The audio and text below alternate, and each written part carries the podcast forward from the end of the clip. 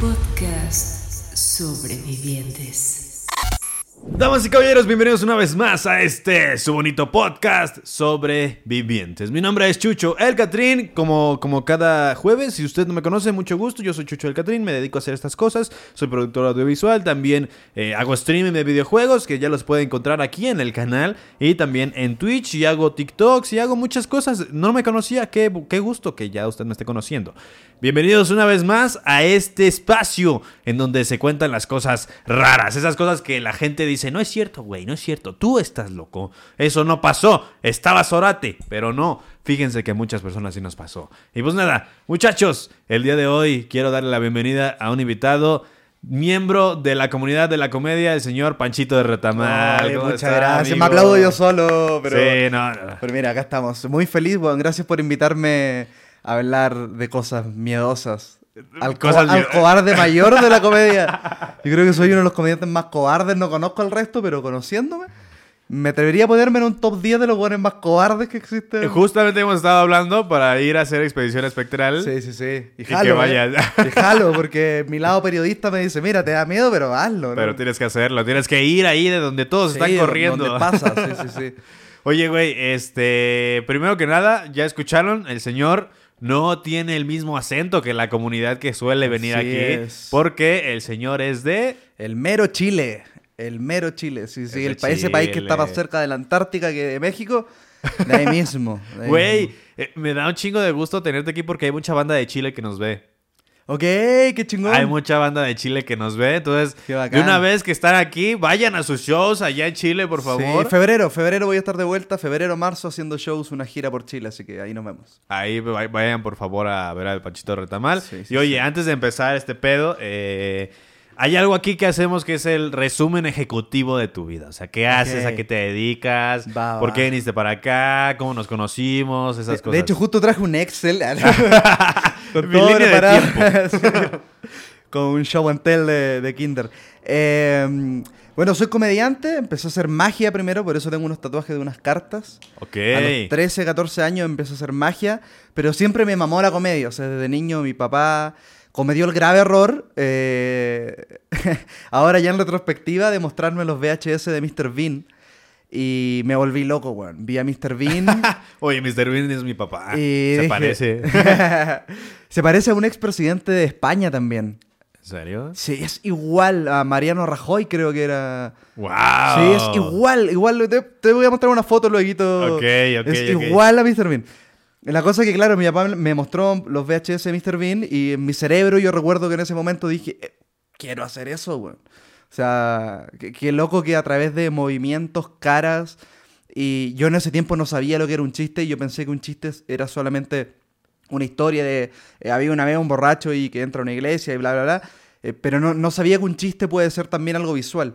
Y, y me enamoré de Mr. Bean, de su comedia, me empecé a enamorar de la magia cuando llegó YouTube a mi casa. Y ahí dije, mira, quiero ser comediante, pero como tenía 14 años y solamente se hacían bares en Chile en ese momento, o sea, te Ok. hablo hace 12 años atrás, dije, voy a empezar a hacer magia cómica mientras, voy a hacer lo más gracioso que pueda con niños, con cumpleaños infantiles, bautizos, bodas y así. Sí, claro. Y cuando tenga la mayoría de edad voy a ir a los bares a probar stand-up. Que también cuando yo cumplí 18 tampoco es que había tanta escena en Chile. Estaban los famosos, porque habían, est- estuvo el Club de la Comedia, entonces estaban los famosos, pero no había un circuito donde uno pudiera ir y probar, ¿cachai? Como Ajá. no existía, la verdad. No había un open ahí. No había no era Open, tan fácil había uno cada nada. dos meses, uno al mes, y en Santiago, y yo era de provincia. Ok. Entonces sí, weón, yo, creo que he gastado mucho dinero de mi, en mi vida yendo a la capital, como solamente viajar para probar. Weón, yo creo que todo lo que ganaba de niño haciendo cumpleaños, no sé, por ejemplo, que igual no ganaba mal, weón. en- para un niño de 14 años hacer un show de 40 minutos y que te paguen 2 mil pesos mexicanos, no, Claro. no, 1500. Y para mí era un montón de plata, Claro, ¿cachai? sí, Porque sí, sí. estaba en el colegio y no, nunca, no era bueno para tomar, como hasta que ya me hice comediante. No era, no era bueno para tomar, entonces no tenía vicios, ¿cachai? No, y, y todo me lo gastaba en ir a Santiago, en quedarme, en comer allá y poder ir a probar shows, ir a ver O sea, shows. Te ibas tú solo a, A los esa 14 edad. años, sí, sí, sí. ¡Wow! Sí, que, que son como dos horas de la ciudad donde yo crecí, una hora cuarenta por ahí, dos horas más o menos hasta el bar. eh, y ya luego buscar dónde quedarme. Bueno, yo creo que he dormido cientos de noches en sofás, así solo por el hecho de, bueno, tengo que ir y da lo mismo como duerma, duerma en el suelo, pero voy a ir a probar cinco minutos. o sea, Sí, claro. le- siempre tuve como ese... Decía, bueno, para mí cinco minutos son cinco minutos de horas de vuelo, ¿cachai? Como de, de experiencia Sí, que sí, algún sí. día me van a servir. Y ahora que tengo 26 y es como, claro, veo gente que empezó a los 24 y, claro, yo como empecé muy chico, digo, ok, tengo como toda este, esta experiencia que, que solamente la obtuve porque me atrevía a, a invertir ese varo en decir, weón, me voy a ir a Santiago a probar suerte. Después me fui a Buenos Aires a probar suerte y ahí me, me picó la espina de, de decir, ah, no solo quiero ser gracioso en Chile, quiero ser gracioso en más países donde hablan español en realidad. Eh, porque los chilenos tenemos ese problema, que lo- por ejemplo los, los colombianos, o sea, perdón, los mexicanos no lo tienen. Ajá. Y es que nosotros a ustedes sí le entendemos muy bien, incluso alguien de barrio, alguien fresa. Claro. Igual lo vamos a sacar por contexto porque estamos bien colonizados por México, toda Latinoamérica, ¿cachai? Por el chavo del 8. Pues sí, y por todo Sí, Televisa, claro, el canal de las sí, estrellas, sí. ¿cachai? Y todo eso. Pero al revés no es así. O sea, lo más chileno que se conoce es 31 minutos. Sí, sí, sí. Y 31 minutos igual hicieron el trabajo de hacerlo lo más la- latinoamericano posible, por eso pegó en todos los países. Y sí ocupan palabras como fome, como... Weón, creo que no dicen porque era para niños, pero, pero fome, polola... ¿Qué es la- fome? Yo siempre Aburrido. Yo me Ah, acuerdo que yo me acuerdo que decía había una canción que decía que que le- su único amigo era la, la televisión y que por eso era muy fome. Sí, yo, nunca, yo nunca vi televisión porque Ajá. es muy fome. Ajá, sí, fome sí, es ser aburrido, en realidad. care- Ah, más que aburrido, es carente de gracia. No necesariamente aburrido. Creo que lo más cercano es carente Ajá. de gracia. Porque, claro, y yo creo que es uno de los mensajes que más reciben los comediantes chilenos en redes sociales, weón. Así como el, el ataque más duro que te puede dar un hater en tu fome. Instagram es que te diga fome culeado. Yo no ¡Ah! Pero si el chiste está muy bueno, la gente, había 200 personas riéndose, y, tú- y tú vienes a comentarme fome culiado, ¿en serio? ¿En serio? Está, el bar está lleno de gente riendo. Porque... Claro. Y claro, es uno de los insultos que más duele a un comediante, que te digan fome culiado, o fome conchetumare, fome weón fome, lo que sea, que lo acompañe. Sí, pues es una palabra muy nuestra, que solo existe allá, igual que pololo, polola, que Qué no, chido, novio, novia. sí. Eso, eso, sí lo, me ac- Sí. eso sí lo entendí porque la canción era... que, Son, pololos, pololos", sí, son pololos, sí, sí, sí. Entonces, claro, entonces cuando pensé, como dije, ya quiero, quiero dar risa en toda Latinoamérica, aparte que Ajá. mu- muchos me, me preguntan igual como, oye, pero ¿por qué se te ocurrió esto? Si en realidad como que el camino normal del comediante era hacer bares, teatros, festival de viña y ser famoso en Chile y cobrar en Chile y ganar bien. Y, pero yo soy de una generación donde yo crecí viendo youtubers, ¿cachai? Claro. Entonces, para mí, por ejemplo, la primera inspiración grande, que, que no tenía, si era cómico, pero no era un comediante directamente, que era Germán. Claro. Y decía, weón, Germán, sus chistes, eh, Germán Garmendia no son los, los chistazos de stand-up de Dave Chappelle, Sí, sí, pero tienen la capacidad de que ese chiste lo entienda un peruano, un boliviano, un argentino, eh, un mexicano, un chileno y de Claro. cualquier ciudad, y por Sí, eso sí. pegó en todas partes. Y entonces, ahí como cuando ya fui a Argentina, y en Argentina entendieron mi, mi humor y mis chistes también porque estamos al lado y nos conocemos muy bien. Entonces los argentinos y chilenos sí nos entendemos bien. Pero claro, fuera de ahí dije, "Juan, si no me voy a México a- o a otro lugar, no solamente voy a poder ser chistoso en Chile. Y cuando llegué acá me di cuenta y dije, ya voy a probar este chiste. Y cuando lo repasaba en mi mente dije, no, po, a ver, ya tengo este chiste que habla de marzo. Marzo es cuando en Chile se pagan los impuestos, las deudas, y es, muy, es, muy, es un mes, perdón, muy caótico en Chile. Pero acá no sé cuándo pagan los impuestos, o, o quizás sí en marzo, pero no es todo junto. Entonces ya este chiste Claro. ya no va a causar el mismo impacto. Sí, ya. Y de repente empezaba a revisar que cosas que ni siquiera tenían que ver con nombrar algo muy chileno. Cosas que tienen que ver con. con. incluso con estaciones del año. ¿Cachai? Esos chistes ya no se pueden hacer. po. O sea, ya no. Sí, porque son diferentes. no funciona. ubicaciones. Claro, a menos que te diga como, no sé, el... No sé, la otra vez estaba pensando que en Chile estamos tan invadidos por los gringos que nosotros le decimos viejito pascuero a Santa Claus. Estamos tan invadidos que lo único que hicimos fue cambiarle el nombre, le pusimos Viejito Pascuero, lo más chileno que hay, no existe en ninguna otra parte. Pero igual es un señor viejo con atuendo de nieve. Y en Chile en Navidad hay 35 grados de calor, weón. No, bueno. Entonces están unos señores jubilados, weón, con una barba postiza de algodón encima, o barba real, depende. Que puede ser gordo o puede ser el traje. Imagínate, a 38 grados sacándose No. foto con 500 niños. Digo, como, weón, deberíamos poner de nuestra parte y decir, weón, eh, Santa Claus chileno está con short y con eh, camisa Con de, tirantes. sí, sí, sí. Porque hay 38 grados, weón. O sea, ¿por qué va a estar vestido de nieve? No tiene ningún sentido. Qué O locura. sea, si lo vamos a tomar, hagámoslo más. Sí, te lo llevó Coca-Cola igual, o sea. Sí, tal cual, con el traje. Y es como, bueno, acá en, Ajá. en verano, o sea, diciembre es pleno verano, o sea, hace un calor de la puta madre. Sí. De hecho, ahora que cumplí, cumplí años el 15 de noviembre, fue primera vez en mi vida que para un cumpleaños tengo puesta una sudadera. Porque en Chile, en el 15 de noviembre, ya con una playera estoy. O sea, ahorita ya, o sea, ahorita aquí en México nos estamos muriendo de frío. O sea, para Pero- mí esto es eh, otoño, o sea, ni siquiera Sí, es frío. claro. Como... Claro, frío para mí es bajo 6. Sí, sí, sí, sí, sí. Me- O sea, ya ah- en negativos. De hecho, la otra vez estábamos hablando con los chicos acá del estudio y, les- y me decían, bueno, hay 10 grados. Y yo con playera decía que para mí 10 grados no es frío realmente. Po". Guau, no, sí, yo, o sea, ya todos estamos enfermos aquí, ¿eh? O sea, desde que llegó Panchito, todos estamos así de, hola Panchito, ¿cómo estás? Porque sí, o sea, la neta, para nosotros es frío, o sea, para nosotros Sí, es como de, no mames, es pinche frío. Y cuando fuimos al show de, de Metepec, sí estábamos nosotros muriéndonos y ese día creo que todos nos enfermamos, pero estábamos a 3 grados. O sea, solo claro. estábamos a 3 grados Sí, sí, y de allí en fuera venir para acá era como de... Y sí me acuerdo que desde que te conozco has estado así como, ¡eh, qué pedo! Con playeras. Y la gente me dice, está "Ay, llegando el güey". invierno. Y yo soy, pero mientras no haga frío no me voy a abrigar. O sea, no porque diga invierno. Claro, Pero si no siento frío, ¿por qué me voy a abrigar? claro. Eh, y claro, la ciudad donde yo crecí es muy extrema porque es un valle, entonces se acumula el frío y el calor. Entonces en invierno hay un frío de la puta madre y en verano cayendo los pavos asados, como dicen en Chile. ¡Wow! Sí, sí, sí. Tú pones un huevo en el, el cemento y se fríe Se siempre, fríe. sin pedo, sí. Oye, Sí. Panchito, qué, qué, qué chido. O sea, primero, güey, qué cool porque sabía, sabía el contexto de, de que te habías venido a vivir el sueño, a tratar de buscar el sueño por lo que me habías contado.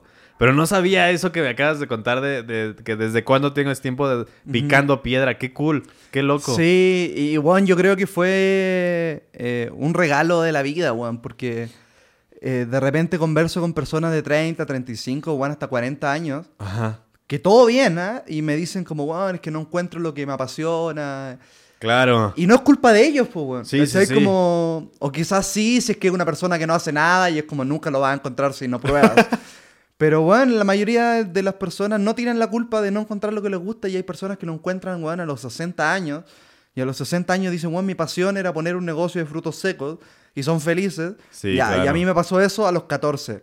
O sea, a los 14 lo empecé a hacer, pero ya desde antes eh, siempre supe que quería ser comediante, entonces siento que eso fue un regalo de la vida. Eh, y al mismo tiempo, claro, me dio el regalo de que siempre supe lo que quería hacer, pero al mismo tiempo no me hizo tan gracioso.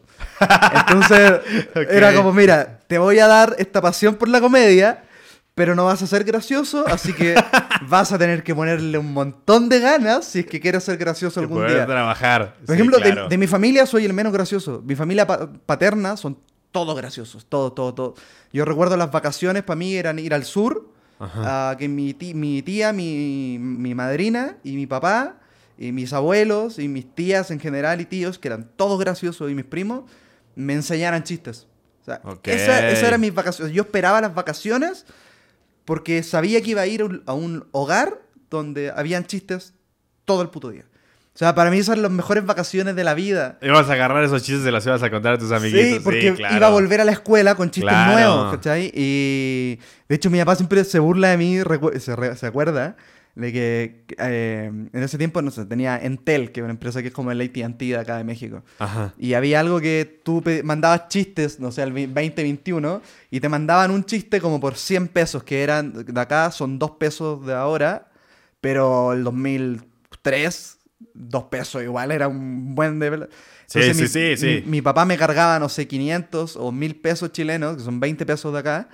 Y bueno, a, a los tres días me decía, hijo, llámame yo, no tengo plata en el teléfono. ¿Y por qué? Sí, ¿A quién llamaste? Y yo, no, compré chistes.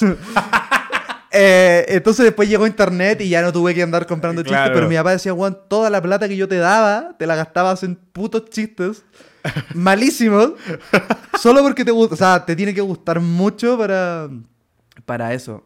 Y, y- y como casualmente, allá el, el- bueno, el verano es fe- fe- diciembre, enero, febrero, el final de febrero se hace el Festival de Viña, que es el festival latino más grande del mundo, donde lo más visto todas las noches es el humorista. Da lo, mismo que, da lo mismo si está Sting, Cristina Aguilera, si es que está en los Backstreet Boys. Sí, sí, sí. Siempre el comediante es lo más visto y es lo más hablado por al menos un mes, weón. Wow. Entonces también coincidía de ir a ver a mi familia y que a mi familia que me contaba chistes y al mismo tiempo veíamos el Festival de Viña juntos y veíamos los comediantes y ahí me aprendía más chistes. Entonces siempre fue como un esto es lo que quiero, esto es lo que quiero, esto es lo que quiero, esto es lo que quiero. wow.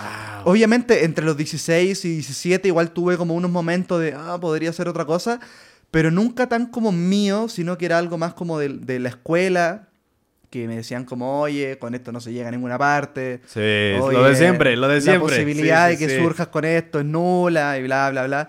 Y obviamente como niño te empieza a meter miedo, entonces dije como, ah, puedo estudiar educación física o así.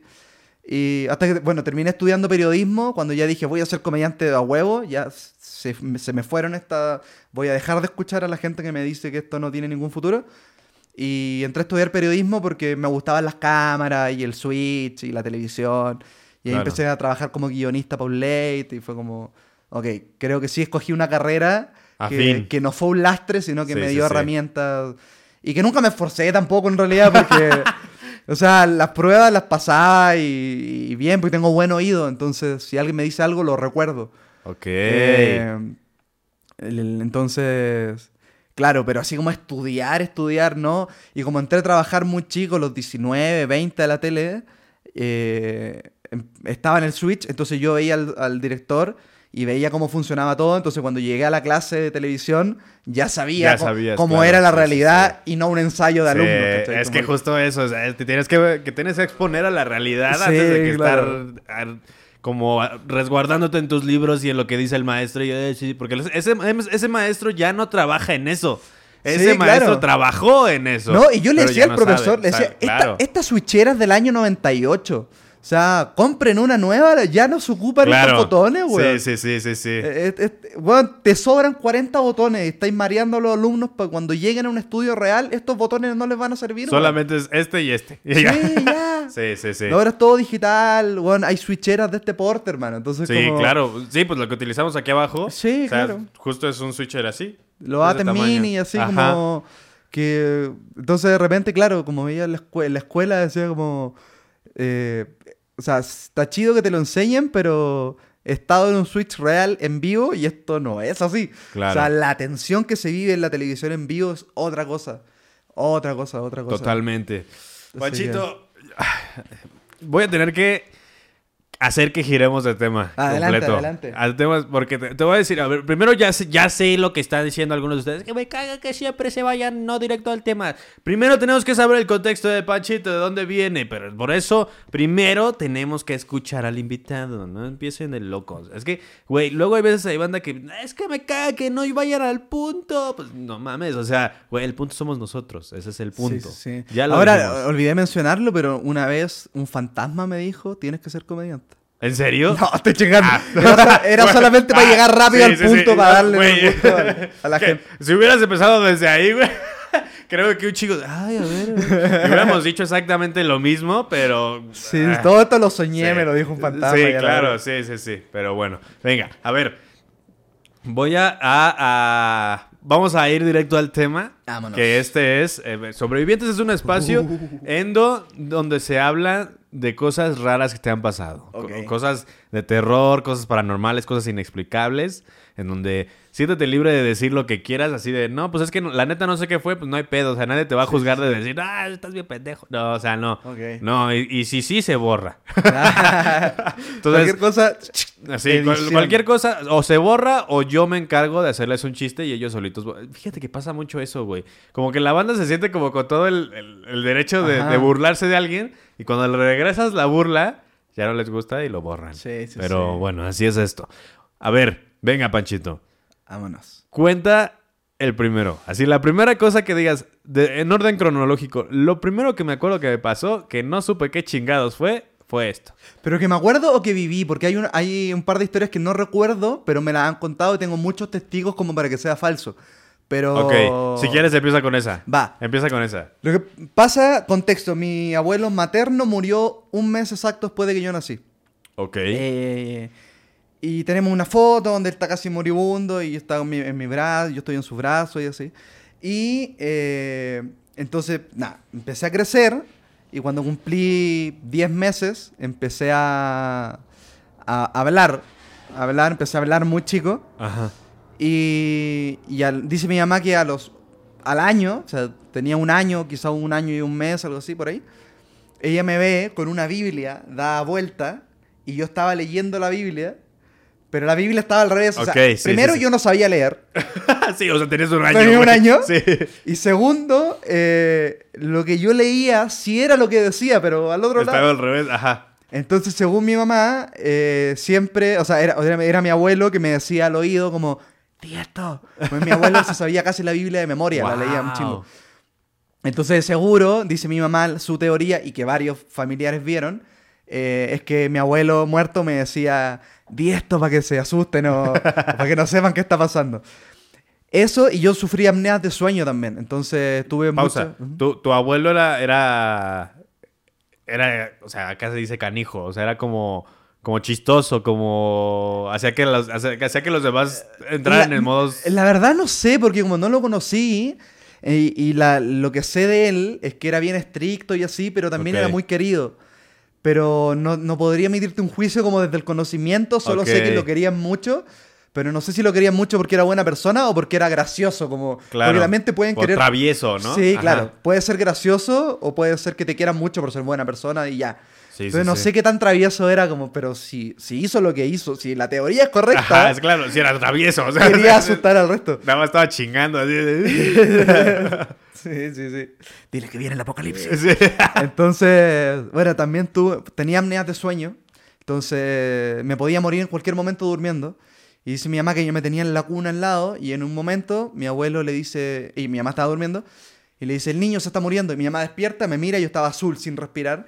Y mi mamá como que me sacude y yo respiré de vuelta. Y eso pasó como tres o cuatro veces, que mi abuelo la despertó en el sueño para decirle que yo me había dejado de respirar. Eh, porque mi papá tiene el sueño muy pesado, nunca se hubiese dado cuenta. Entonces, que mi abuelo la despertaba así le decía, el niño se está muriendo, y mi mamá despertaba, y justo era lo que estaba pasando. ¡Hala! Y dice que un día despierta Ajá. y me ve flotando a esto de la cama. No. Y que despierta mi papá antes de que se separaran. Yo creo que ese fue el motivo, ver un niño flotando. Sí, o sea. O sea, a ver, si el matrimonio no va bien y yo veo a mi hijo de un año y medio flotando en la cuna, Eso ya, con eh, eso basta. es señal de que hay que mandar todo a la verga. O Esa, sea, esa es mi señal. Sí, exactamente, güey. Sí, totalmente. sí, me dice Eh, que- Eso y encontrar a alguien más en tu cama es, es lo mismo. O sea, creo que- Vale exactamente Sí. igual, o sea. Que ver, te estás acostando con un mago porque estás levitando este hijo de.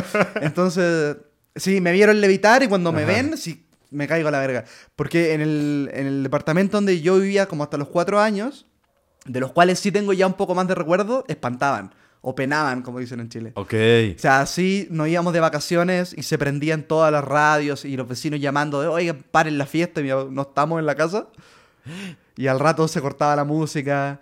Y, y por parte de mi familia sureña, eh, en, en el sur, por ejemplo, el diablo es muy popular en la cultura chilena. Don Ok. Sata, como le quieran llamar, el cachudo, el Belcebú, la verdad. De hecho, yo crecí en una familia donde no se nombraba al diablo ni el martes ni el viernes. Y a mí, como me gustaban los chistecitos, ¿Cómo- lo nombraba los martes y los viernes. ¿Por qué los martes y los viernes? Porque son como los días eh, mitológicos donde no se podía nombrar al diablo en Chile. ¿En serio? Sí, sí, sí. Guau. Eh, el, el- el- martes es como de todas las culturas en general, que el martes siempre es como un día de mala desgracia porque está dedicado al dios Marte, el dios de la guerra, entonces Ah, el martes claro. siempre fue como de mal augurio. Ajá. Eh, el viernes en algunas culturas, más en las anglosajonas, por eso para ellos es viernes 13 y no martes 13 y así.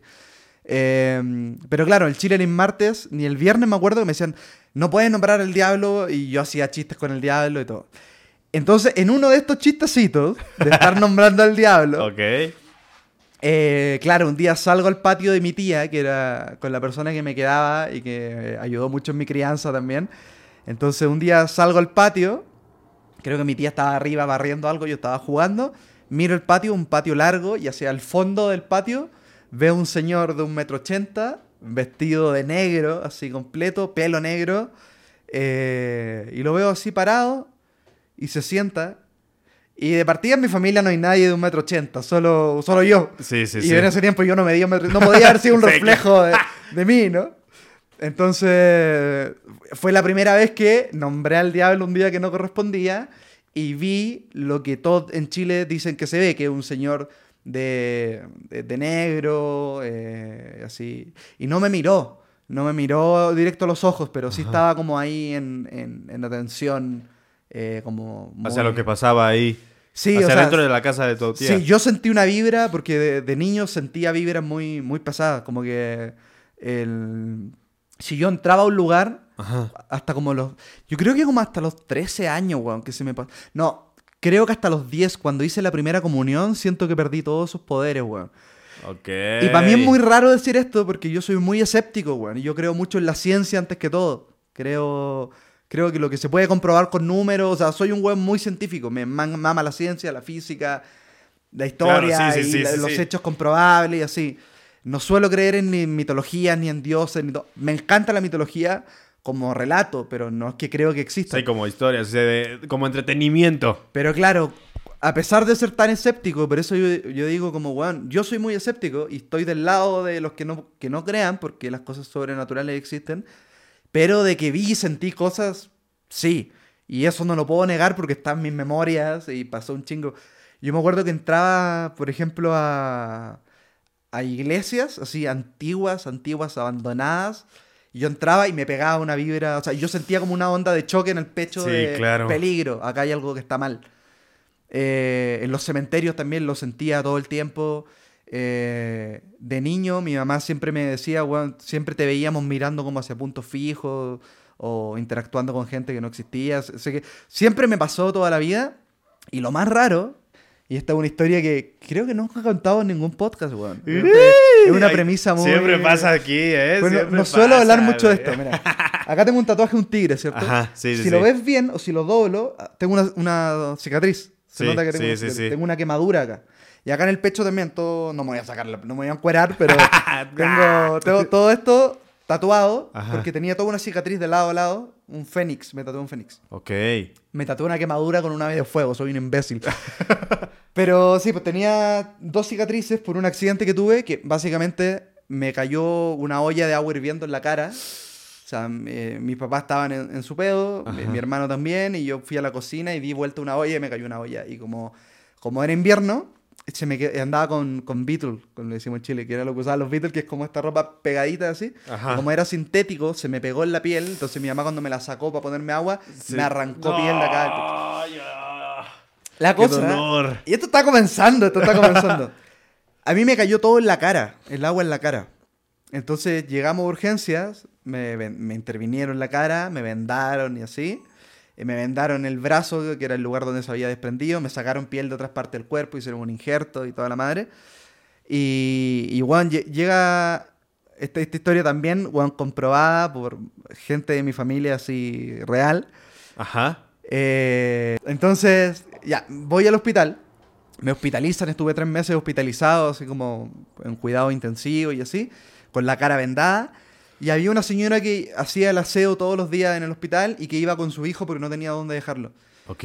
Entonces, mi mamá la conoció y todos los días conversaba con ella, porque mi mamá iba, mis papás iban todos los días a verme.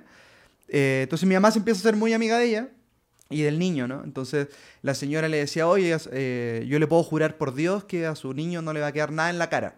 Dijo, en el cuerpo sí le van a quedar cicatrices, pero en la cara no le va a pasar nada. Y mi mamá sí, pero si se quemó la cara, ¿cómo no le? No, no le va a quedar nada, confía en mí, yo todos los días vengo a rezar por él y toda la... Eh, pasaron tres meses y llega el día en que me desvendan la cara y mi mamá ve, así, ¿por qué este huevo no tiene nada en la cara? O sea, no tengo ni una cicatriz Wow. en mi cara, nada, nada, nada. Entonces mi mamá fue como, oye, ¿qué, qué- onda?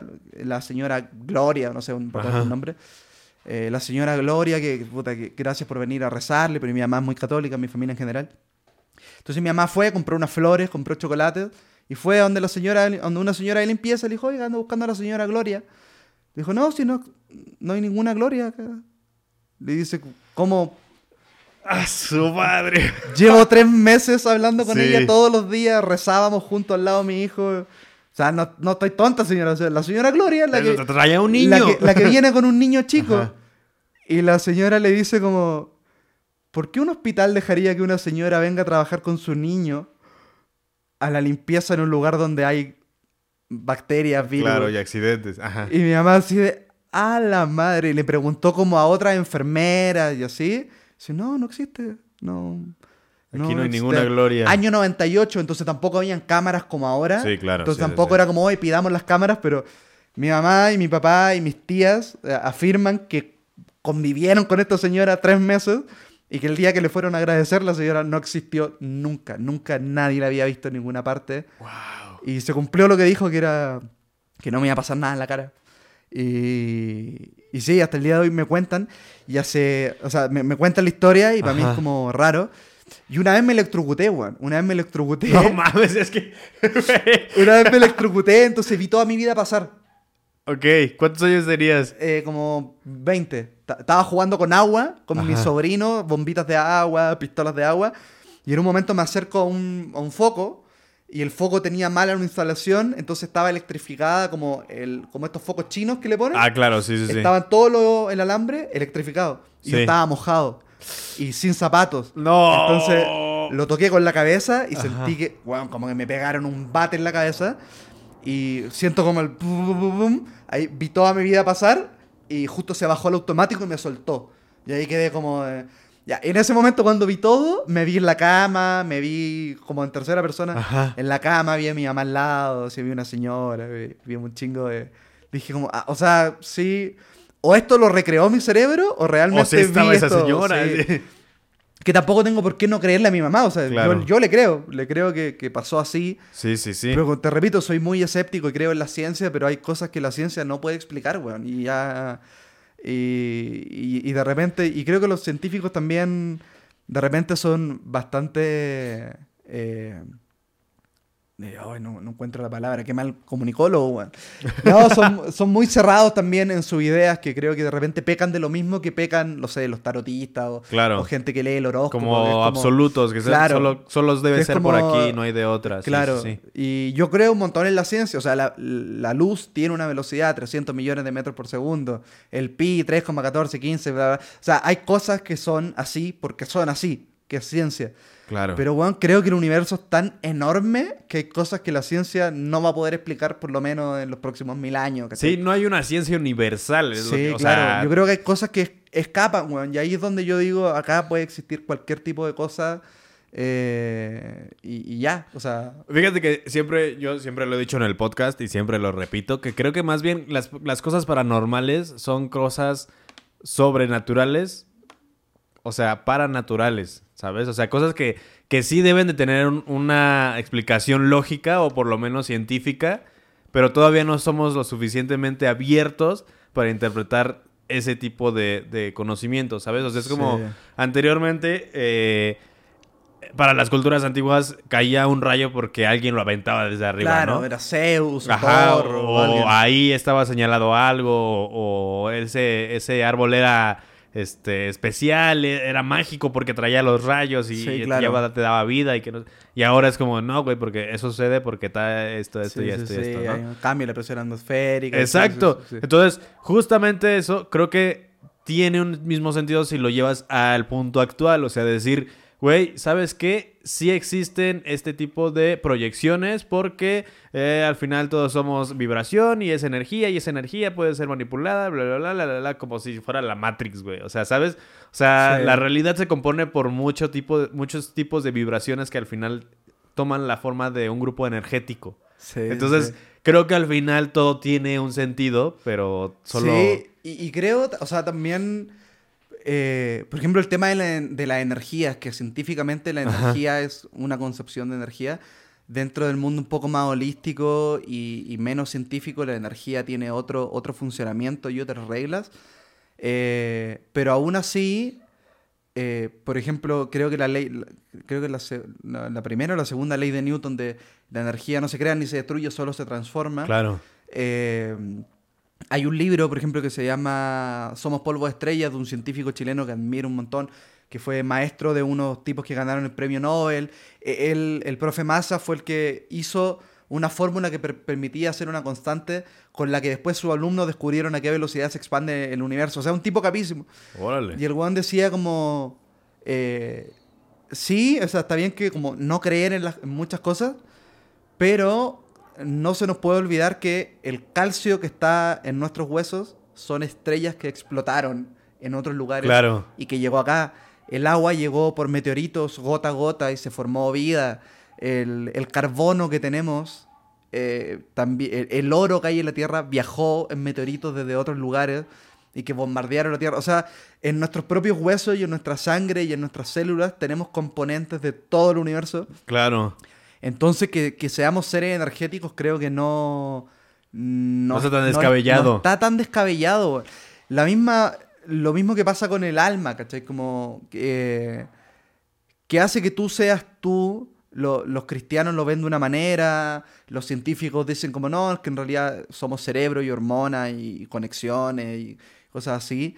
Pero, bueno, yo sí creo que, que debe haber algo que está en nuestro cuerpo y que no es tangible, ¿no? Como Claro. que, que sí creo que hay algo que, que no tiene peso, que no tiene forma, que- o que no la conocemos y nada, pero hay algo en, en nuestro ser que, que sí es ajeno y que es parte de nuestra identidad. Y, y lo he confirmado con personas. Por ejemplo, mi papá una vez se, se, se atoró con un hueso comiendo. Y se empezó a morir, a morir, a morir, a morir. no, ya, pensó que iba a morir. Y me dice que él vio como su alma se fue del cuerpo. Y él vio toda la mesa así como ah, preocupado por él, pero Ajá. desde arriba. Ok. Y ya cuando le hicieron la maniobra de Heimlich y escupió el hueso y volvió a respirar, bajó en chinga su cuerpo y volvió. Y mi, mi papá también, o sea, no. eh, digamos, no, no es un escéptico, pero tampoco un fanático religioso. Soy una persona normal y dice, bueno, yo vi esto. O sea, yo vi esto. No sé qué fue, pero eso vi. Yo me he visto en tercera persona. Claro. O sea, yo me he visto desde afuera, más de una Como vez. videojuego. Sí, entonces creo que hay algo que nos hace ser nosotros que no tiene que ver necesariamente con el cerebro y con nuestras Sí, conexiones Con neuronales. todos sus procesos biológicos. Claro, Ajá. sí, sí, sí. Entonces yo creo que sí hay algo, weón, que, no- o sea, hay un chingo de cosas, hermano, que no podemos explicar. Es que justo eso, o sea, pensar el hecho de decir todo lo que.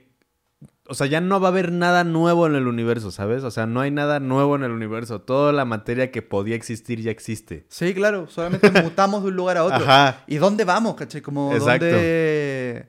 eh, y por eso también que surgen tantas religiones, ¿no? Porque no podemos explicar de dónde venimos ni, ni, ni dónde vamos. Porque, aunque sí, eh, el calcio de nuestros huesos viene de las estrellas y, y todo. sa- Sabemos, entre comillas, de dónde venimos, pero antes de eso, ¿de dónde puta mierda vino ese calcio? Como, Claro. ¿Qué, qué formó esas estrellas, Sí, sabes? hasta Sí. los mismos científicos con la teoría del Big Bang es como, sí, es lo más cercano a lo que creemos, pero tampoco estamos tan seguros, ¿eh? Como, Sí, claro. eh, sí, sí, sí. sí, sí, creemos que es lo más probable, pero los mismos científicos como, bueno, tampoco... Siempre tuvo que haber un, un motor primario, ¿no? O sea, siempre tuvo- o sea, siempre se llega a esa conclusión de y antes de eso pasó esto, y antes de eso pasó esto, y antes de todo eso, Sí. chingada madre, no, pues quién sabe. O sea, Sí, si- sí, sí. llegas a ese punto de decir hay un motor primario que, que ejecutó creo, todo. creo que eso es lo que Santo Tomás de Aquino llamaba eh, como la ley de la causalidad. Ajá. Eh, yo, yo no soy un católico, pero estudié en colegio católico. Y lo que agradezco mucho es que el, el profesor de religión que tuve los últimos dos años, en vez de enseñarnos religión, como Jesús qué hizo, a ver, una prueba de Jesús, que es lo que todos los profes me habían enseñado y me sabía entera de Jesús, weón. El Antiguo y el Nuevo Testamento me lo sé porque estudié 12 años en un colegio católico. Pero me gustó mucho que en los últimos dos años mi profe de religión nos enseñó teología que es una forma mucho más filosófica de entender por qué surgen las religiones que buscan eh, llenar, qué vacío buscan llenar, porque es llenar un vacío al final. Claro. Eh, ¿Qué es el vacío de por qué vergas estoy vivo y qué voy a hacer con mi vida? Y si no encuentro algo que le dé sentido, algo más grande que yo, es mucho más fácil de asimilar que el que yo soy artífice, artífice de mi propio destino, ¿no? Entonces nos hizo leer un libro que se llama ¿Por qué hay que creer? Obviamente escrito por un santo de la Iglesia Católica, pero bueno decía, a ver, léanlo como sin, sin creer en los milagros. O sea, no crean en Dios, léanlo sin creer en Dios. Pese a que él era católico Claro. y Y, de un que colegio- estaba dando y yo dije, weón, los huevos que tiene este profesor para decirnos, weón, lean este libro sin creer en Dios. O sea, da lo mismo que crean. por- mientras lo lean, léanlo sin creer en la magia de Dios y en todo eso, weón. Y claro, habían como explicaciones de Santo Tomás, que creo que eran las se- seis o siete vías, que el weón decía, bajo estos patrones lógicos es imposible que Dios no exista. Por ejemplo, eh, está la Tierra y si uno se va para atrás, porque la Tierra se formó por esto y esto se formó por... Va a llegar un punto que llega al tope, Claro. ese tope es Dios. O sea, por ejemplo, la, la causalidad, o sea, como el, eh, el, el- la- el- máximo que tiene el bien y el mal. Por ejemplo, siempre existe el bien y el mal, no solamente en, en el catolicismo, sino que en todas las culturas a lo largo de, de la historia de la humanidad. Sí, sí, sí. El bien y el mal, el sol y la luna, el hombre y la mujer, el yin y el yang, como se represente de- dependiendo de la cultura.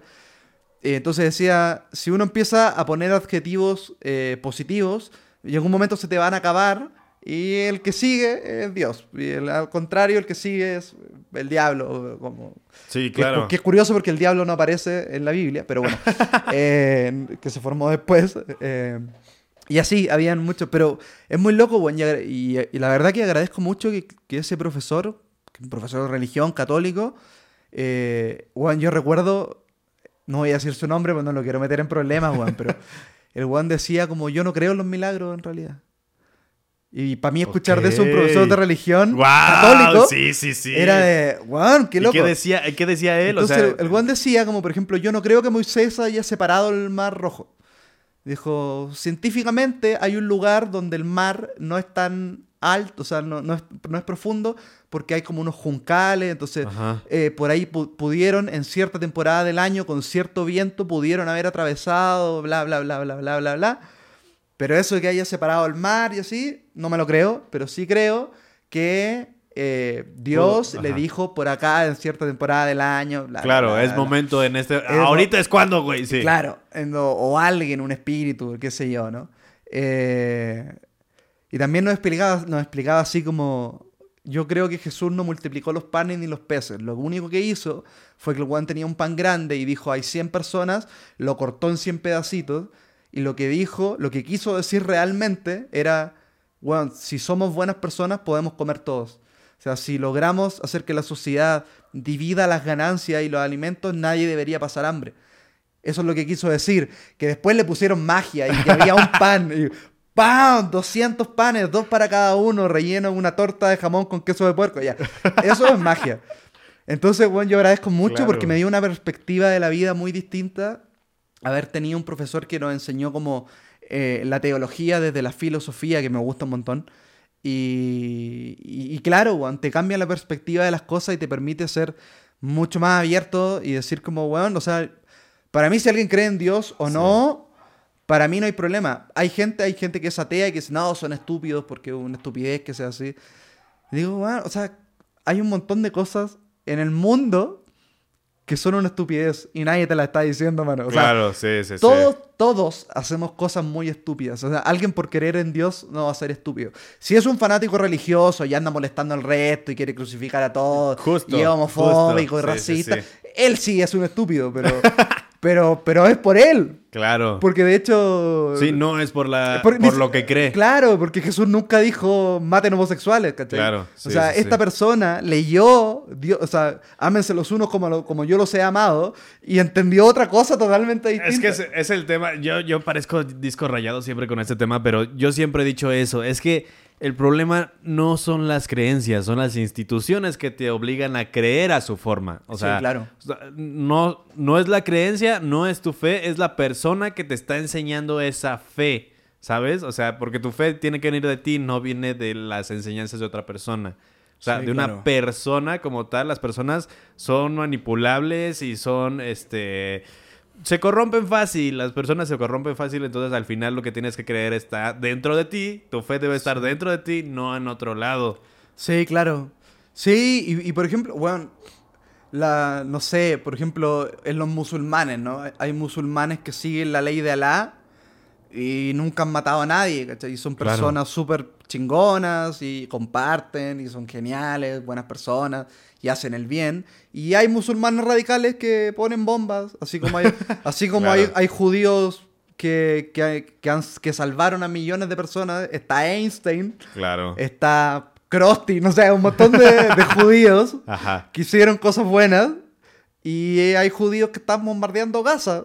Y, y es así, y no tiene que ver con... Porque en realidad, Con lo que crees. sí, todas sí, las- sí. o sea, ca- casi todas las creencias tienen que ver más con el amor. Y el ser Eso, humano Justo eso. fue el que dijo, Sí. en nombre del amor, como yo creo que es, te voy a mandar un bombazo. Pero en realidad, eh, Sí. o sea, no tantas culturas han sido como beligerantes por creencia.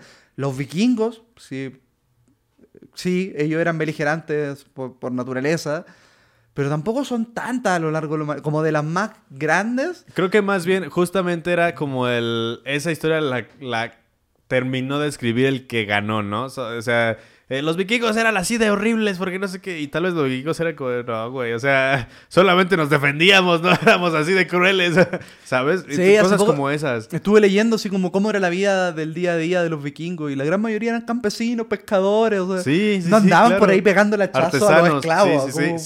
Sí, sí, no, no, no. Iban a la guerra como todos los pueblos, ¿cachai? Pero, pero claro. Entonces, sí, Juan, se me hace muy, muy loco eso de cómo las creencias te hacen eh, ir hacia un lado o comprender la realidad de, de una o de otra manera. Y esto, y lo quiero unir con el punto anterior, y es que Ajá. siento que en, en el momento, tuve un momento en mi vida en que fui muy católico, como entre los 10 y los 14, y ahí los 14 en mi depresión adolescente como que dejé de creer en todo.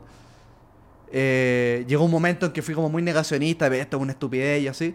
Y ya más grande, ya más mesurado, digo como en realidad creer en Dios no está mal. O sea, el que está mal es el que se vuelve fanático, eh, como un hincha del América que está capaz de matar, de, Claro, capaz de sí, matar sí, a sí. otro porque está con otra camiseta y no Exacto. y de cualquier equipo, ¿no? Dije, dije un equipo, pero en Chile también, mi equipo Colo Colo, han matado gente en la Universidad de Chile solo porque anda con una camiseta. ¿La culpa la tiene el fútbol? No, la culpa Claro. la tiene el imbécil que Sí, mató a otra sí, persona. Sí, sí. Sí, es como, Por- como lo, de, lo de las armas no son malas. Claro. Las malas son las personas. Sí, sí, sí, claro. Sí, sí, sí. O sea, una bala obedece a su amo, que fue quien fue Sí, el que la claro. disparó. Sí. ¡Ay, no! Pachito, ok. Sí. Puedes ok. salvarle la vida a alguien o puedes matar a alguien inocente. Sí, como- sí, sí, sí. Entonces claro. depende mucho. Entonces, claro, hasta los 10 años sí sentía como muchas vibras y cosas así, y después ya las dejé de sentir. Y siento que el último tiempo est- estaba como un poco más en conexión ya con... Me, me empecé a volver más perceptivo, weón, de vuelta. De vuelta. Por ejemplo, ahora eh, eh, he estado en lugares eh, tétricos, así como iglesias o lugares donde sacrificaron gente, Ajá. y sí he sentido como ese... Ah, acá pasó algo. Y después le pregunto al guía como, ¿qué pasó acá? Y me dice, no, mataron a tal. pues". Ah, ya, no estaba equivocado. O sea, sí lo sentí como... Sí, sí, me sí. llegó- me llegó un ya vuelves a sentir esa vibra. Sí, sí, sí. Pero bueno, fueron años en que dejé de sentirla.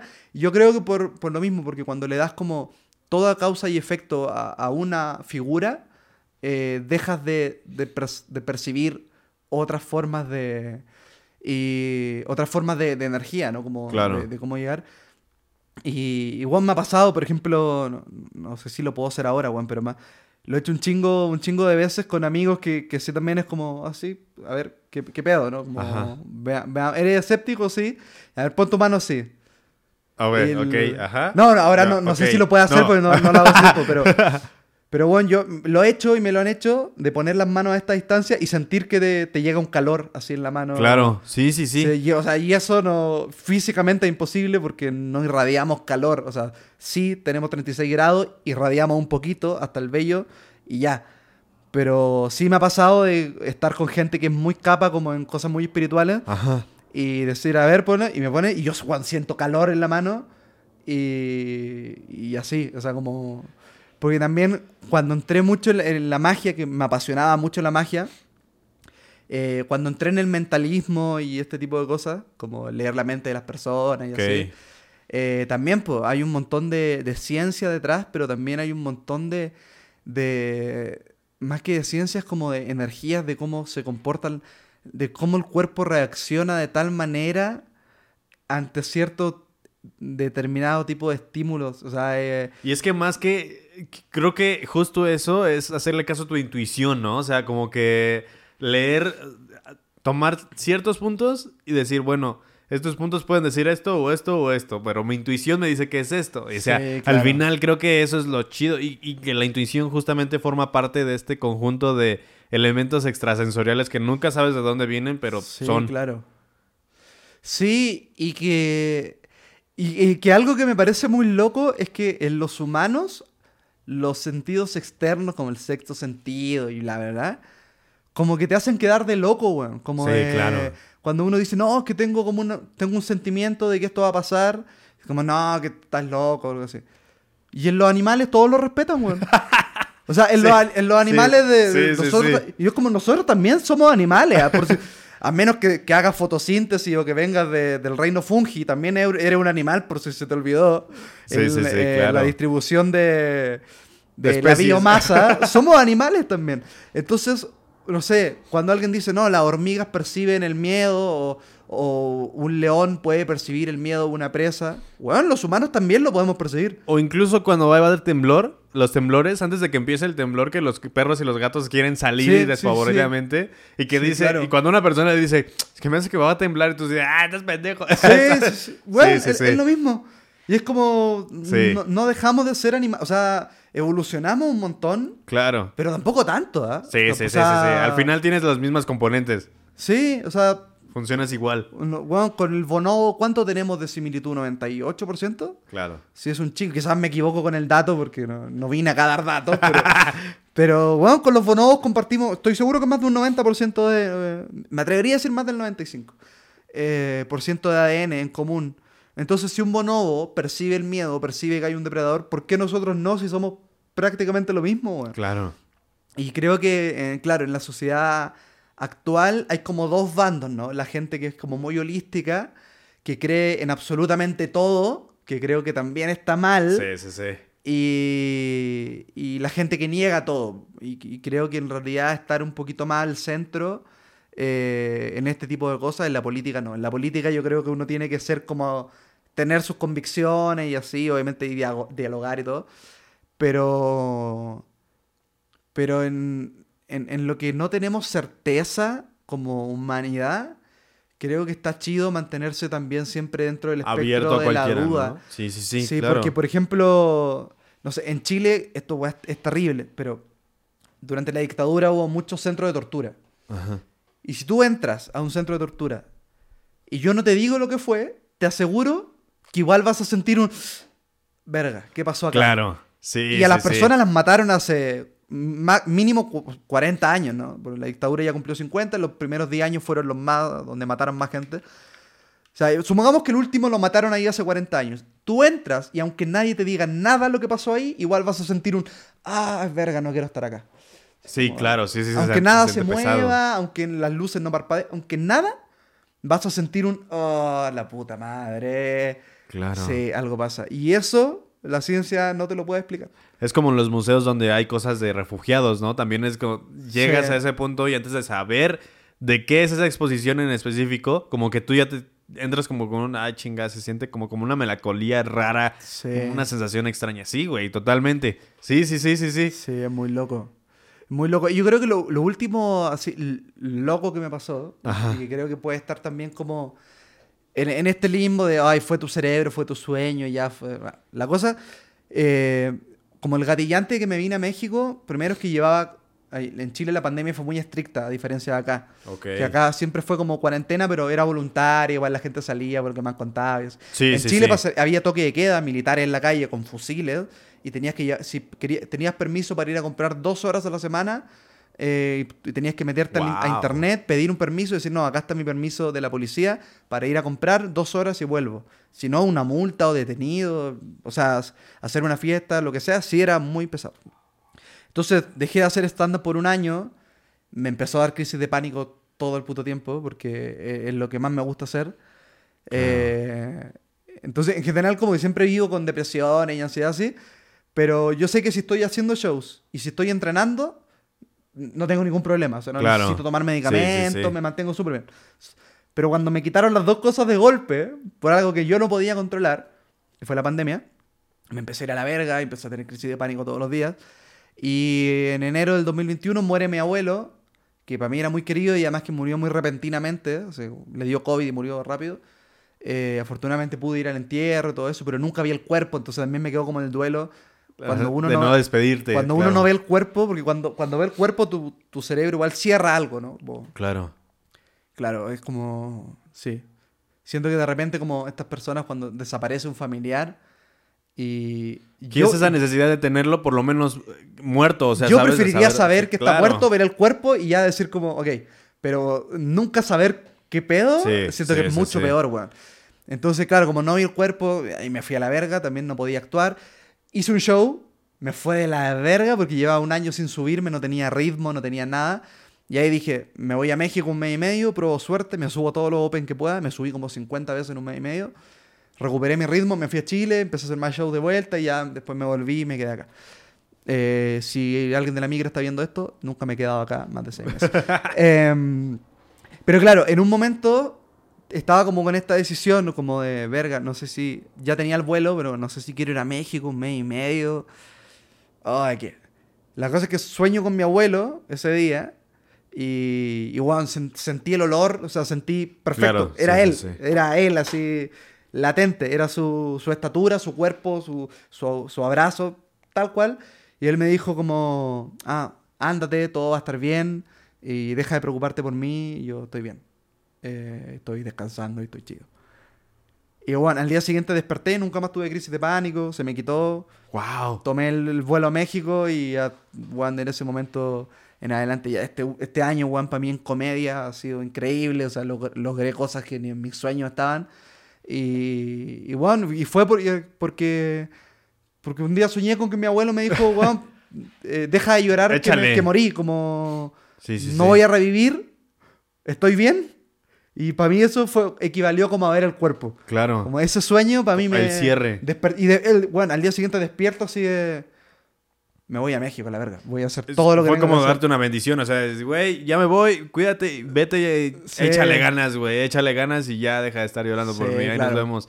Oye, qué locura, porque sí muchas veces esos sueños como que son los que los que necesitas para es esa ese punto guía que mucha banda necesitamos para saber que estamos haciendo lo correcto, ¿sabes? Sí, claro. O sea, hay en mucha medida, eh, hay algo que, que- que yo creo que no he contado en el podcast, que justamente a mí me pasó algo similar, pero como con una versión mía alterada. O sea, mucha gente le puede llamar a otra vida, mucha gente le puede llamar tu guía espiritual, mucha gente... Yo sentía que era yo, pero viéndome en tercera persona, ¿sabes? Entonces, para mí era como... Llegó un momento en donde yo no sabía ya qué hacer. Estaba como en ese punto en donde ya intentaste muchas cosas, ya hiciste de todo, ya fuiste a tocar puertas en todos lados y ya no sabes qué onda. Entonces, yo me acuerdo que me fui a dormir y literalmente dije, ya, quien se tenga que ocupar de esto, que se ocupe. Yo ya estoy hasta la madre. Entonces, me acuerdo que dormí y en el sueño recuerdo haber visto una versión de mí. Sabía que era yo, no me veía como yo, pero sabía que era yo. Era una sensación, Sí, se sentía como sí, sí, yo. ¿sabes? Y lo veía y hacía cosas que eran como curar a otras personas. Y en ese momento se voltea a ver al espejo y en el espejo me veía a mí, ¿sabes? Era yo, o sea, no estaba yo viéndolo de frente, sino en el espejo me rebotaba y era yo el que estaba atrás de él. Entonces me decía como de, vamos a estar bien, sí, vamos sí. a estar bien, lo estamos haciendo bien. Y dije, ah, pues bueno, güey. Entonces seguimos por aquí, ¿no? Y me acuerdo de despertar, incluso, Sí. incluso me acuerdo que en, una, en uno de los sueños me daban una oración y me decían, güey, repite esta oración cada vez que lo que necesites. Cuando necesites algo, repite esta oración. Y yo me despertaba y la, la recordaba y me salía, porque según yo, en el sueño se la había dado a Diego, un canal que luego me ayuda a grabar. Ok.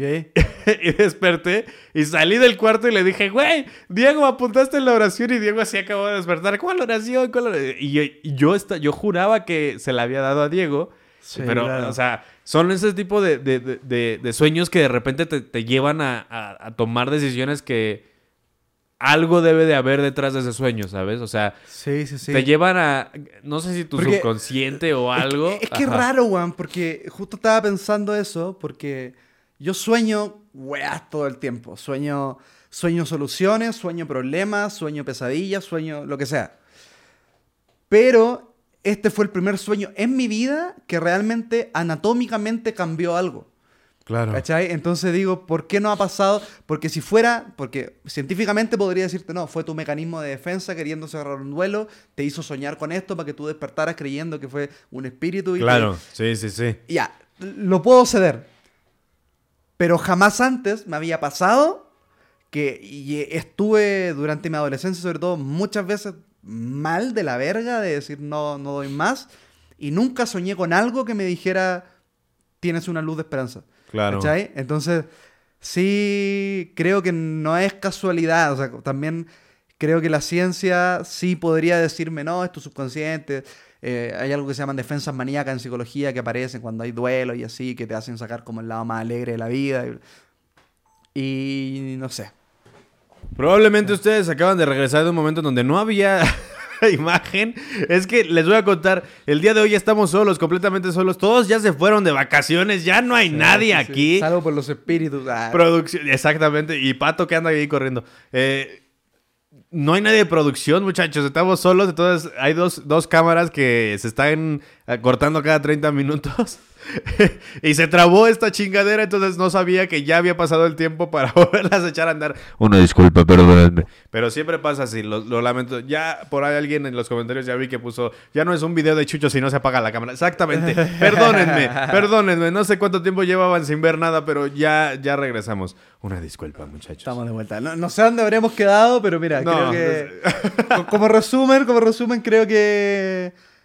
Eh, que el tema de los sueños, hay sueños que sí te cambian mucho la vida y Claro. la percepción de una manera anatómica. O sea, te cambia los niveles hormonales, te cambia Algo modifica la, en ti, la sí, sí, sí. disposición y todo. Y eso, si fuera solo tu cuerpo y tu cerebro queriendo defenderse, pasaría más seguido. Claro. Pero soñar así un evento canónico, como le podríamos decir, que te cambia la vida y que de verdad sientes algo enorme, eh, creo Sí. que no son casualidad, weón. Sí, Creo sí, que- sí. Creo que no están solos, ¿no? O sea, Sí, no sí, es solo tu cabeza haciendo nuevas realidades. Sí, sí, sí, sí.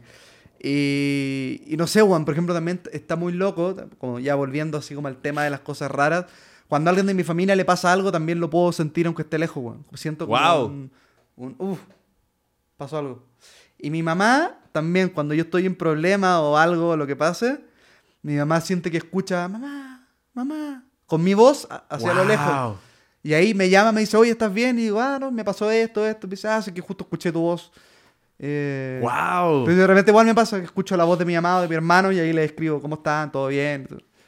Mi, Digo, mi mamá le pasa algo similar, solo que a ella de- eh, nunca sabe explicar, pero ella dice, es que te me veniste a la mente. O sea, ella dice como que de repente llegas a su cabeza y es como una señal para bu- buscarnos para ver cómo estamos. O sea, siempre pasa eso, me acuerdo, porque una vez siempre da la casualidad de cuando le marco, me dice, ah, mira, justamente estaba pensando, ¿qué te pasó? Y yo así de, oye, espérate, todavía no te digo nada. Sí, Sí, sí, sí, sí, pasa eso muy seguido con Y las sobre mamás. todo creo que las Qué mamás loco. son mucho más intuitivas con el con los hijos, weón. Son Sí. bien... eh, no sé, weón. Yo creo que tener a alguien nueve meses adentro tuyo... Sí te conecta de alguna forma, Sí, aunque, sí, aunque te corten el cordón umbilical, algo, algo hay, weón. Yo creo que la ciencia no lo puede explicar, pero no es casualidad que a mi mamá le pase a la tuya y a de todos mis amigos que le he preguntado, a casi todos los que tienen un vínculo con su mamá Claro. importante, weón, todos me dicen, sí, o sea, cuando me pasa algo, mi mamá me dice, oye, me acordé de ti, oye, soñé contigo.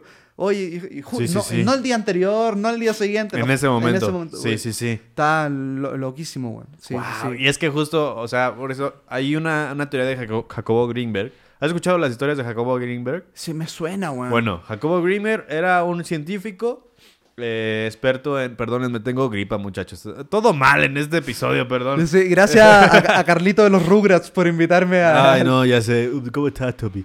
Eh, Jacobo Greenberg era un eh, científico que gustaba de, de entender cómo funcionaba el cerebro, o sea, de, cómo concebía la realidad del cerebro, cómo sucedían como algunas cosas neurológicas ahí. Eh, y de repente es invitado a presenciar un acto, bueno, no un acto, a cómo, cómo sanaba una chamana muy famosa en México, Pachita. Eh, y se llevan a Jacobo Greenberg. Jacobo Greenberg iba a ir por tres, tres días, creo era, o dos días. Se quedó por tres meses a ver a Pachita porque Pachita cuando lo recibe, ella estaba en trance y le grita desde su... de, de desde ella su- escuchado, sí. sí. desde su, desde su consultorio, que era una choza, eh, le grita a Jacobo que estaba afuera, Jacobo, apúrate que te estoy esperando.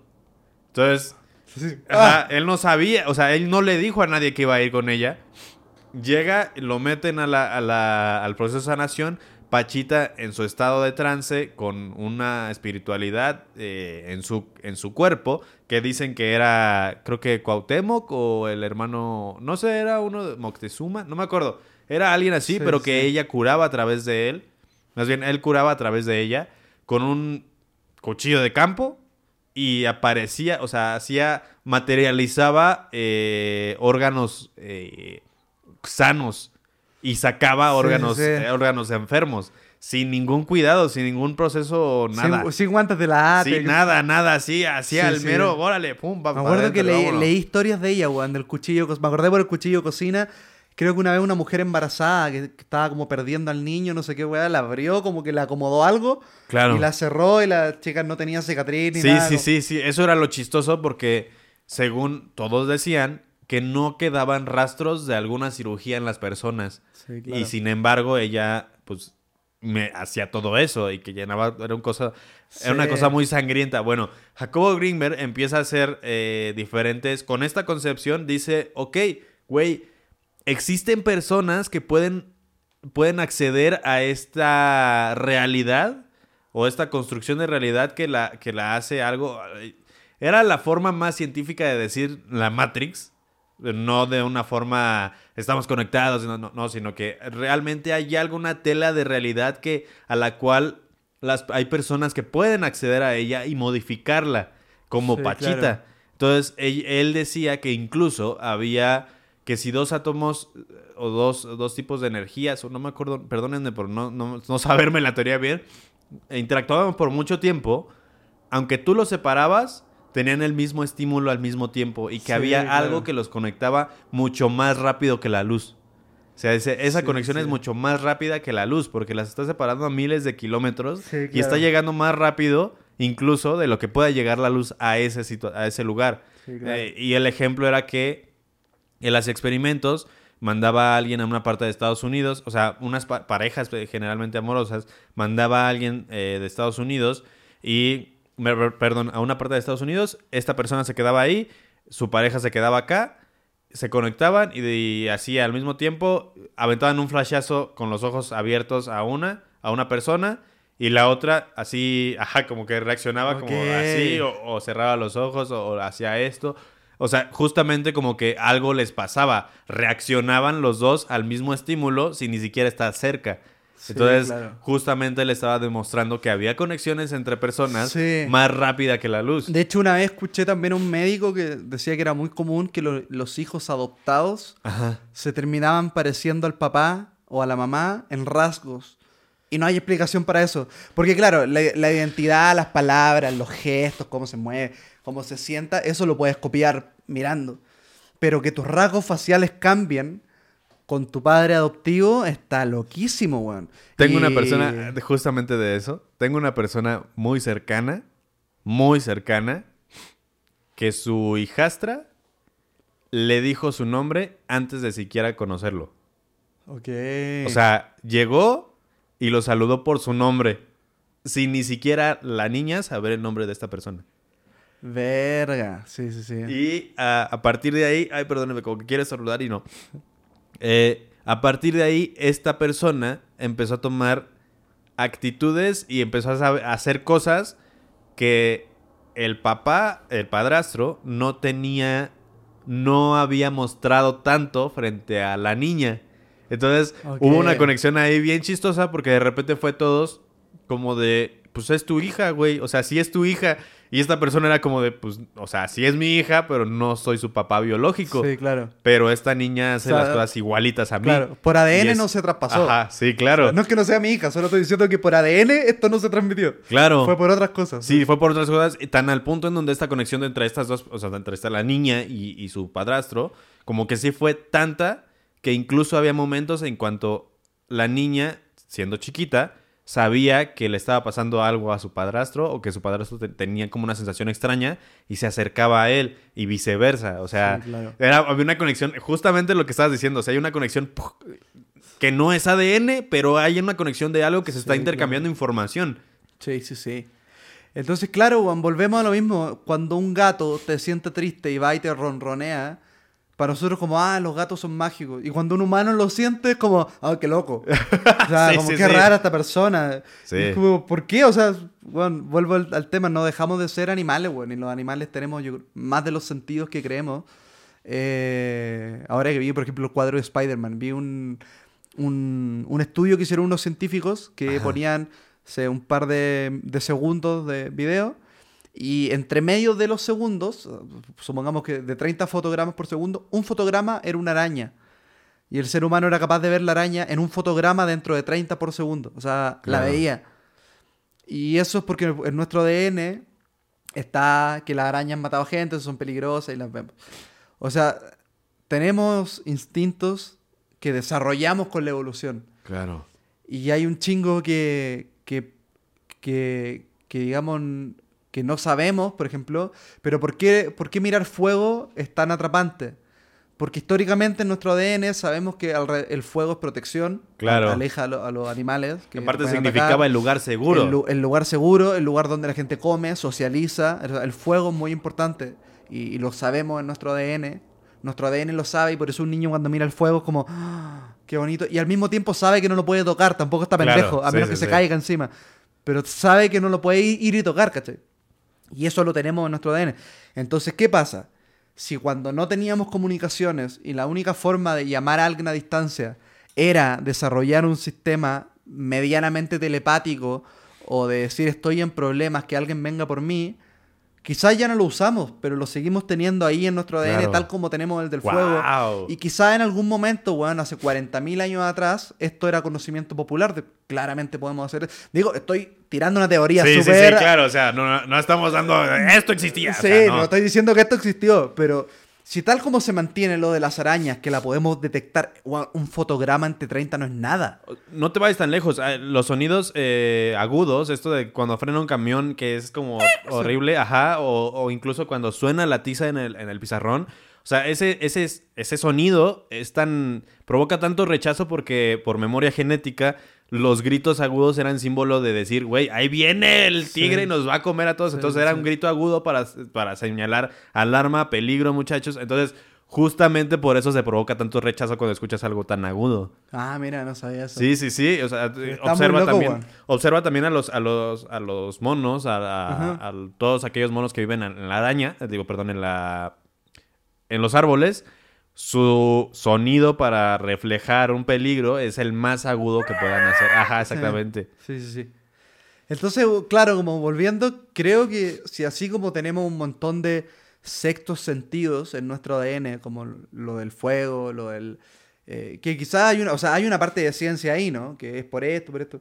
Pero ¿qué pasa si hace miles de años esto era necesario porque no existían teléfonos y la gente tenía que saber entenderse a distancia y las, quizás por eso la seguimos teniendo, porque e- evidencia de que existe hay, o sea, yo creo que hasta el más escéptico le ha pasado de, oh, pensé en alguien, lo llamé y justo le pasó algo. O sea, algo, algo pasa y que no podemos explicar, ojalá, ojalá algún día sí, porque me mama la ciencia, estaría bonito explicarlo, pero está muy loco, bueno. Lo mismo como esto de, del espacio-tiempo, ¿no? Que están todos los planetas moviéndose en todas direcciones, expandiéndose a una velocidad eh, exponencial que es cada vez más rápida y que en el espacio no, no existe el arriba y abajo, ni bla, bla, bla, bla. Claro. Pero al mismo tiempo, la teoría de la relatividad explica que todo es como una lona, por ejemplo, y que algo más pesado lo hunde más y por eso esto lo atrae, no por una fuerza, sino por una deformación del espacio-tiempo. Pero si no hay arriba ni abajo, como hay varias capas, las capas están unidas. ¿Qué es lo que pesa? O sea, Claro, porque en el, el movimiento como eh, ya lo que más, el más aceptado del sistema solar, o sea, el más común era como el Sol, los planetas girando alrededor, ¿no?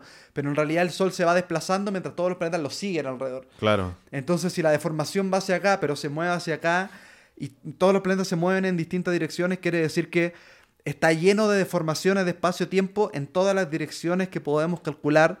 eh, y eso creo que también algo, algo hay ahí que permite como esta, y yo creo que también debe estar dentro del planeta, ¿no? Que debe haber una, una red interconectada de, de cosas.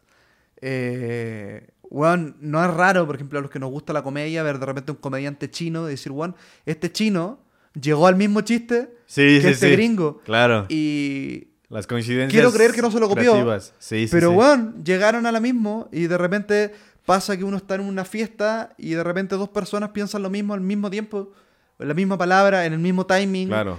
Y... De hecho, ¿Por esa era qué? la concepción original de la palabra meme. Ok.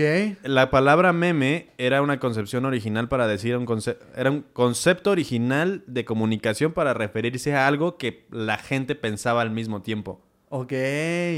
Ese Va. era el origen de la palabra meme, que ya después se convirtió en lenguaje digital, lo que conocemos hoy Sí, en día. claro.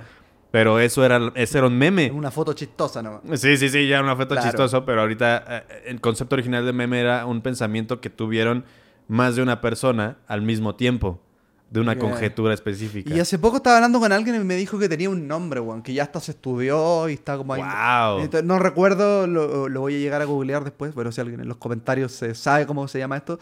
Pero es como este, este conocimiento, weón, que está en el aire y que más de una persona se le ocurre. Sí, sí, sí, que está como en la memoria colectiva, ¿no? Sí, Digo, en sí, el sí. sí, en el pensamiento y- colectivo. y- sí, y de gente que no, no se conoce. Weón, ¿por qué las pirámides de Mesoamérica son igual que las de Tailandia? Claro. Son casi iguales. ¿Por qué miden casi lo mismo? ¿Por qué la pirámide del Sol mide lo mismo que la de Giza en su perímetro?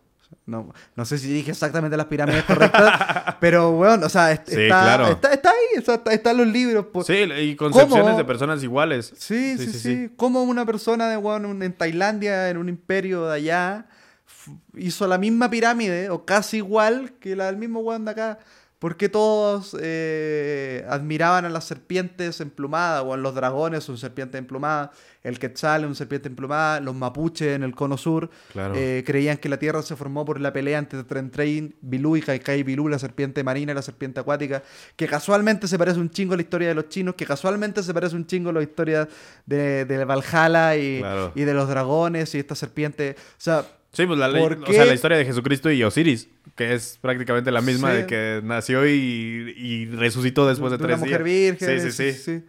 eh, que nacieron prácticamente el mismo día. y- o sea, ¿por qué? ¿Por qué se forman todos estos como pensamientos universales? Yo creo que estamos eh, estamos tan conectados por el ADN, weón, que, que tenemos un chingo de información que, Que no sabemos que no interpretar. sabemos que está. Imagínate el día que el ADN se pueda transformar en, códigos binarios y transformarlo Claro. en información digital y decir, weón, tenemos un chingo de. Porque como en Assassin's Creed, ¿no? Como... Sí, sí, sí, que justamente podías acceder Claro, a los como- recuerdos de tus antepasados Sí, por sí, medio sí. de tu Claro, yo no viví esto, pero en mi sangre obvio que está, pues, weón. O sea. O sea, no sé si funciona así. Qué loco, no, me estoy, estaría me- bien chido. me estoy chido. en un videojuego. pero, weón, quizás si hubiera la tecnología de decir, weón, ocho generaciones atrás, tu tatara, tatara, tatara, tatara, tatara, tatara, tatarabuelo vivía en Murcia, España, y vio esto. Y sabe cómo hacer jamón. Claro, Sí, sabe sí. cómo hacer jamón. Claro, alguien griego así, ¿no? Weón, sabemos cuál es la receta del fuego griego. Ya la, Uh, la- sí, la claro. redescubrimos. Ya Ahí está, está, Ay, está Panchito. Pues bueno, vamos a dejar hasta aquí este programa porque ya están calentando esas chingaderas, pero bueno. Este, oye, Panchito, muchísimas gracias. Qué, buen, qué buen programa, ¿eh? Yo Qué pasé muy programa. chido, weón. Está muy chido, o sea, digo, no hubo tanto paranormal como todos eh, ustedes así de, "Ay, ya, pero ya sé, algunos lo dicen, algunos los dicen, soy consciente de eso, sí los leo. Pero estuvo chido porque Bueno, y me dijo Chucho que de repente hay gente que comenta de hoy le faltó paranormal. A ver, que una señora me haya visitado durante tres meses para que mi cara se recomponga y después haya desaparecido con un niño incluido, que nadie habla de eso, ¿eh? nadie habla que esta señora desapareció con un niño, eh, no es poco, no es poco, amigos míos, no es poco. Y, que pap- mis papás hayan separado por estar levitando arriba de mi tampoco. Yo recuerdo su último viaje a Valdivia y cómo se fue toda la mierda después de que yo andaba como, como los hueones levitando. Así que eso. Eh, sí hubo, hubo paranormal, quizás no soy el hueón más terrorífico en, en cuanto a anécdotas, pero mira, mira, al- algo, algo, algo de historia había acá. Y amigos, muchas gracias por la invitación a este podcast. Y nada, si me quieren seguir eh, o ver mi material en Instagram, arroba el panchito retamal, donde hay historias, reels y así. Pero YouTube, amigos, pásense al YouTube ahí para que los que no me puedan ver en vivo, ahí tienen material completo. Porque de repente el reel es como una risita de un minuto, un jajaja, algo que salió ahí. Pero si quieren ver stand-up, tengo más de una hora de show en YouTube. Eh, está mi especial Comenzar de Cero. Tengo otros 20 minutos grabados en Querétaro. Tengo otro que subí 10 minutos desde el 139. Hay shows grabados en Chile desde el 2017, 18 por ahí para que me vean ahí con el pelo corto y distinto, un niño haciendo stand-up. Era muy, muy aburrido en ese tiempo. Pero si ven los videos, los últimos van a decir, está chingón. Así que los espero ahí, Francisco Retamal en YouTube y en TikTok e Instagram, El Panchito Retamal. Pásense por allí para poder vender publicidad. Está difícil la cosa. Pueden a seguir a Panchito. O sea, yo la neta cuando lo vi en Pur de Patos dije, este güey está bien cagado. Y me dio ah, mucha risa, me dio mucha risa. No le entendí ni madre, pero mira qué, gracioso. No, sí, estuvo, estuvo chido. De hecho, justamente, no sé cuándo va a salir tu Pur de Patos, pero espero que pronto. Pero sí. ¿Ya salió? ¿Salió? ¿Ya salió? Sí, sí, ah, mira, ni enterado estuve. Sí, sí, sí. Hubo un par de comentarios de mi persona muy buenos, pero así de, no se le entiende ni verga. Sí, claro, siempre pasa, siempre pasa. Es que... ¿Cómo que no se entiende? Habían 800 personas riéndose, hijo de puta. ¿Cómo que no se entiende? El pendejo eres tú. Si 800 personas se rieron... Y tú dices que no entendiste, alguien tiene un problema en la mente. Hay 800 personas que descartan lo que acabas de decir. Pero bueno, muchas, muchas, muchas gracias. Este, pues nada, Cuídate mucho, Pachito. Nos estamos viendo a tu regreso pronto. Sí. Oye, prende un palo santo de vez en cuando porque con tanta historia acá. Sí, no. uy, ha pasado cosas aquí que mira. Mm. Yo me voy a llevar a mi abuelo, les voy a decir, váyanse, bueno, váyanse conmigo para la casa. Sí, sí, sí, sí. No, aquí han espontado dos que tres invitados, ¿eh? Sí, les ha ah, pasado cosas chidas. Luego tendremos que contar esas historias del estudio, pero bueno. Bandita, muchísimas gracias. Eh, creo que de aquí solo sigue el especial de Navidad, que ya va a salir después de uh. Navidad, claramente. Pero de aquí solo sigue el especial Navidad. Nos damos un descansito de dos semanas y después retomamos de nuevo con el podcast. Pero bueno, ya les estaré diciendo. Recuerden seguirme en mis redes, por favor. Arroba Chucho el Catrín. Porque de esa forma es como vamos a estar logrando hacer y llegar a más personas. Y pues nada, banda, muchísimas gracias por todo. Cuídense mucho. Felices fiestas. No tomen tanto, no se idioticen tanto, por favor. Porque luego hay problemas y así. Cuídense mucho. Les mando muchas bendiciones, muchas buena vibra. Y muchísimas gracias por todo lo que hemos logrado este año juntos. Y nada, recuerden que ser raro es chido. Nos vemos. Podcast Sobrevivientes.